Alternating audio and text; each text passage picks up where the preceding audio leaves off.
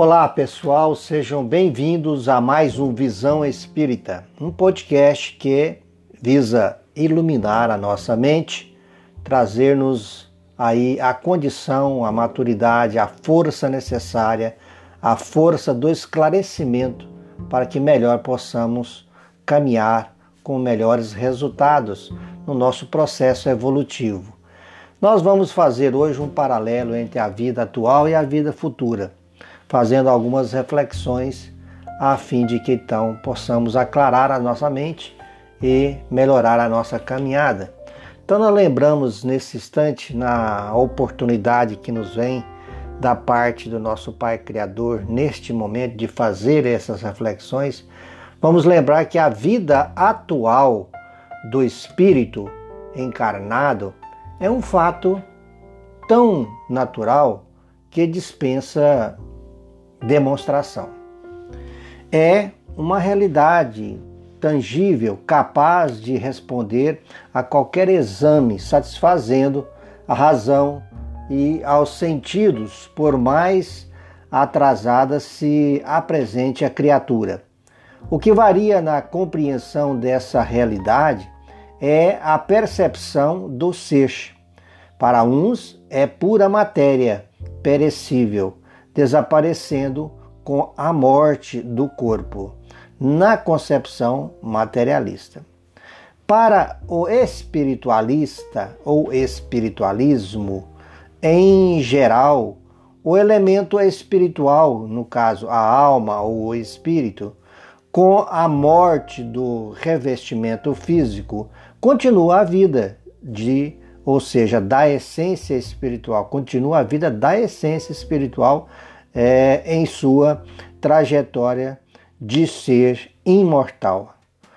A teoria materialista tem atravessado os milênios e subsiste nos dias atuais, apesar de todas as demonstrações que lhes são contrárias de natureza religiosa, filosófica e científica.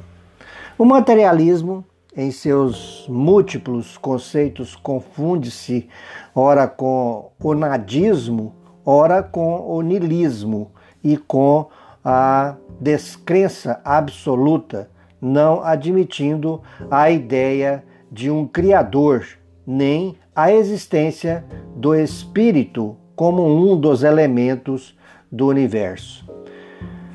Esse posicionamento confuso e contraditório para explicar todos os fenômenos do universo é profundamente infeliz e negativista da realidade, constituindo-se em uma das chagas da sociedade, conforme expõe os Espíritos Reveladores, respondendo a Kardec lá na questão setecentos e noventa e nove do Livro dos Espíritos.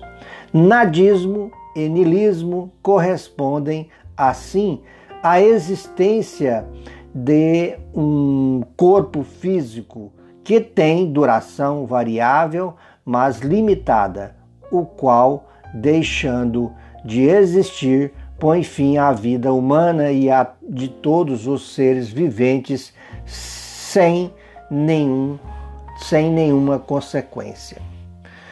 Não cogita, não cogita nesse caso o materialismo das causas das pro, que produzem a vida, nem mesmo a do corpo físico com toda a sua complexidade de ordem material e moral, já que atribui tudo à matéria, em combinações diferentes, resultantes do, do acaso nesse, nesse, nesse variável, né? Assim, para o materialista, o pensamento, a razão e o raciocínio, as recordações, as esperanças e a fé, ou seja, todos os sentimentos seriam produzidos por órgãos do corpo físico, tudo desaparecendo com a morte, que conduz ao nada, sem quaisquer consequências, a não ser os restos mortais que também se desapare... desaparecem, desagregando-se cada vez mais. O materialismo não explica, entretanto, porque um corpo que antes da morte era capaz de produzir todos os fenômenos resultantes de seus órgãos, torna-se inerte e incapaz, repetidamente, embora sua constituição física seja a mesma nas primeiras horas nas quais se transformam em cadáver. Nos campos, nos campos moral e intelectual de domínio do espírito, torna-se extremamente difícil compreender sob a tutela materialista a existência do bem e do mal, das virtudes e dos maus pendores de, e de todas as suas consequências, se tudo provém da mesma matéria. Como pode o materialista, coerente com a teoria de que tudo procede da matéria, atender ao dever de respeitar o que pertence a outras criaturas, especialmente no que se refere aos bens morais, como a honradez, a solidariedade, o cumprimento das obrigações e deveres decorrentes das leis naturais e das regras humanas? Nada esperando de uma vida futura na qual não crê, o materialista puro também nada pode esperar da vida atual, uma vez que esta vai findar sem produzir quaisquer consequências, nem para ele e nem para os outros. As doutrinas materialistas são, pois, profundamente contraditórias, contraditórias no que se refere à vida nas suas múltiplas manifestações. A vida futura, diferente nesse caso, sem prejuízo do que se refere à vida atual, é objeto de, das religiões e filosofias espiritualistas de todas as épocas, variando, entretanto, seus ensinos, concepções e interpretações da natureza das penas e gozos futuros, de Deus, o Criador, e de suas leis que abrangem toda a criação. Para algumas religiões, a vida futura implica o desaparecimento das individualidades, condensando-se elas no todo universal. Para outras, os seres espirituais, no caso as almas, após as experiências de uma vida terrena em corpos materiais, são encaminhadas ao mundo ou esferas espirituais, de conformidade com os méritos ou atrasos, conhecimentos ou ignorância, conquistas intelecto-morais ou desvios de cada ser. O panteísmo, o deísmo, as doutrinas dogmáticas, assim como o espiritismo, são doutrinas espiritualistas, todas admitindo o princípio inteligente independente da matéria que a ela se liga em determinadas circunstâncias e se desliga para continuar a vida nos mundos espirituais. Cada uma dessas doutrinas tem seus característicos especiais. Para o panteísmo, a alma individualiza-se na vida corporal e volta a massa espiritual após a morte. Dessa forma, fora da vida corporal, o ser não tem consciência de si mesmo, com as consequências morais idênticas às das doutrinas materialistas. O deísmo compreende duas categorias distintas: deístas independentes e deístas providencialistas. Os primeiros creem em Deus e admitem todos os seus atributos como Criador.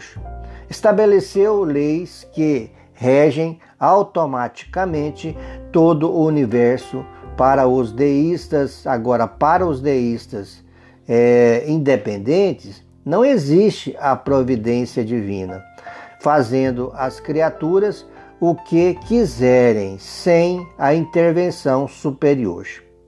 Essa crença em, é, em um Deus indiferente ante toda a sua obra conduz os homens ao orgulho e a uma independência ilusória. Já o deísta providencialista não só crê na existência de Deus, como também no seu poder criador e ainda na sua incessante intervenção junto a toda criação. Para, a do... Para as doutrinas dogmáticas, que são diversas, a alma independente, né? A alma que, que coloca assim que a alma independe, independe da matéria e, a, e é criada por ocasião do, do, do nascimento do ser, sobrevive à morte do corpo conservando a sua individualidade, mas sem nenhum progresso, continuando como era durante a vida corporal, por toda a eternidade, tanto moral quanto intelectualmente. Assim, para o dogmatismo religioso, os maus, os maus são condenados ao inferno perpetuamente, enquanto os bons vão para o céu de delícias, também para sempre, mas isso por dedução de homens falíveis em seus juízos e julgamentos. Agora, essas religiões pregam a existência de anjos e demônios, criados para a eternidade, os primeiros como seres privilegiados, sempre visando o bem, enquanto os outros são praticantes do mal, também eternamente. As doutrinas dogmáticas geram questões, problemas variados, começando por atribuir ao Criador injustiças que nem os homens justos e esclarecidos praticariam, qual a de uma condenação eterna por erros e maldades passageiras que não ultrapassam uma existência. Nessas doutrinas ficam sem respostas diversas questões, entre as quais vamos aqui listar, ficando então essas sem respostas, naturalmente. Vamos à primeira. A. O que ocorre com as criaturas que morrem em tenra idade e se tiveram e, e se não tiveram oportunidade de, re, de revelarem suas tendências? Vamos repetir. O que ocorre com as crianças que morrem em tenra idade se não tiveram oportunidade de revelarem suas tendências? A outra questão é: o que acontece com os doidos, cretinos e idiotas que não têm discernimento nem consciência de suas ações? A outra é: Por que nascem pessoas em situação de miséria e de doenças incuráveis, enquanto outras nascem em situações opostas, de riqueza e de boa saúde? Outra questão: por que Deus cria almas privilegiadas como os anjos e também os demônios, destinados ao induzimento e à prática do mal? Essa síntese das ideias religiosas é, e também filosóficas, aceitas e expostas pelas doutrinas materialistas e espiritualistas acima referidas, mostra-nos as muitas contradições de diversos de seus ensinos com a verdade e a realidade. Pensadores de todos os tempos, como Sócrates e Platão, na antiguidade clássica já haviam percebido algumas dessas incoerências e, por isso mesmo, são considerados precursores da ideia cristã e também do Espiritismo. Então, vamos encontrar essa observação em um estudo mais aprofundado lá no Evangelho segundo o Espiritismo, exatamente na sua introdução, no item, no item quatro dessa parte. Então, mas vamos lembrar aí, colocando uma observação, mas somente com a vinda do Cristo, com a interpretação correta de seus ensinos contidos no evan- nos Evangelhos e com a presença do Consolador por ele prometido e enviado, os homens tiveram a revelação das verdades que se referem à vida no seu real sentido e dos conhecimentos que dizem respeito a Deus, o Criador do Universo, e às suas leis eternas de amor e de justiça que abrangem toda a criação. Eu sou o pão da vida. Aquele que vem a mim não terá fome, e quem crê em mim nunca terá sede. Então vamos encontrar esse registro lá em João, capítulo seis, versículo trinta e cinco. Então essa advertência feita e lembrada agora nesse momento pela minha pessoa, essa advertência figurada de Jesus mostra que os ensinos de, do Mestre eram os únicos capazes de atender à fome e à sede da verdade. A ser fome e sede da verdade, que os homens, nesse caso, sempre procuraram saciar através dos tempos, adotando ideias e conceitos que nem sempre correspondiam às realidades da vida. Por isso, sempre vale a pena relembrar a previsão de Jesus com relação ao futuro, uma vez que, ao lado dos ensinos é, diretos deixados aos homens, refere-se ele também às lições e revelações que se concretizariam com o Consolador. Eis o que é relatado por João, lá no capítulo quatorze, versículos quinze a dezessete e vinte e seis, de seu Evangelho. Se me amardes, guardareis os meus mandamentos, e eu rogarei ao Pai, e ele vos dará outro Consolador, para que fique convosco para sempre. O Espírito de verdade, que o mundo não pode receber, porque não o vê nem o conhece, mas vós o conheceis, porque habita convosco e estará em vós.